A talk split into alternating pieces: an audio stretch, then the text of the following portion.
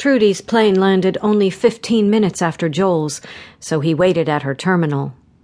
When she got off, her face was pale, her eyes red from crying, and her normally immaculate hair and clothes were rumpled. She caught sight of him the moment she exited the tunnel and hurried over, collapsing into his arms. Joel, thanks for waiting for me. It's no problem. I just got in myself. It took a while to get a flight. She was such a tiny thing, not much bigger than Sage, and looked fragile, like she might break if he held her too tight. Come on, let's go. I have a rental car reserved. Thankfully, there wasn't much of a line at the rental agency, and they were on their way to the hospital quickly. Joel ignored the twisting in his gut while he peppered her with questions about her kids and news from the other team members' wives. When she was a little calmer, he asked her again about what she'd been told of Wade's condition. Every few minutes, his mind returned to Sage and what she was doing. He'd called and left a message on her phone while he'd waited for Trudy to get off her plane. Not hearing from her made him nervous, and he decided if she didn't call back by the time they arrived at the hospital, he'd try her again her, and as many other people as he needed to be sure she was safe. Of course, he was hassling with rush hour traffic when his cell phone rang. He held back a curse at the sound of the ringtone. He didn't generally answer his phone while driving, and especially not when traffic was like this. Answer that for me, will you? he asked Trudy. It's in my jacket pocket. She pulled it out and pushed a button. Hello? This is Joel's phone. Yes, he's right here, but he's driving. She covered the microphone. She says her name is Sage, and to tell you she's fine. She's going to have dinner with Vince and is under guard. Her brows lifted at this last bit. Relief swept through him. Good. Tell her I'll call again when I get a chance, and thanks for calling. Trudy relayed the message and returned the phone to his pocket.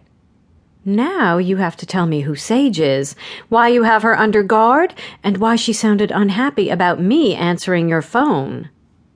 Joel kept his eyes on the road and his face as blank as possible. I'm her bodyguard. She has a stalker, and Vince is her sister's fiance. I asked him to step in for a bit while I'm here. I thought you were working in hotel security, and you didn't answer my last question. Security is a way for me to watch out for her and her sisters if need be. And the rest? When he didn't answer her, she pushed on. I don't remember the guys ever talking about you having a girlfriend. Dates, yes, but you've never gone out with anyone steady, as far as I know. She must be special. Is now really the time for this discussion? he asked. It's distracting me from my worries for a few minutes. Humor me. He glanced over and saw the pinched look to her face, the worry in her eyes, and had to capitulate. There are a few women I've dated repeatedly. Not that any of those relationships had been anything beyond the string of dates he'd worked into his schedule when it was convenient. Joel had never felt a connection with any of them. And I'm not dating Sage, I'm protecting her. But there are feelings, and I'm thinking not only on her side. Joel had never been one to talk about his feelings, and he had no one to discuss it with at all in Colorado. He trusted Trudy. She was family. So he decided to make an admission. Sage is special, okay? She's not like any other woman I've ever known. But we're not involved like that. Do you want to be? More than anything. But he shook his head. We're from different worlds. It would never work, so we'll remain friends.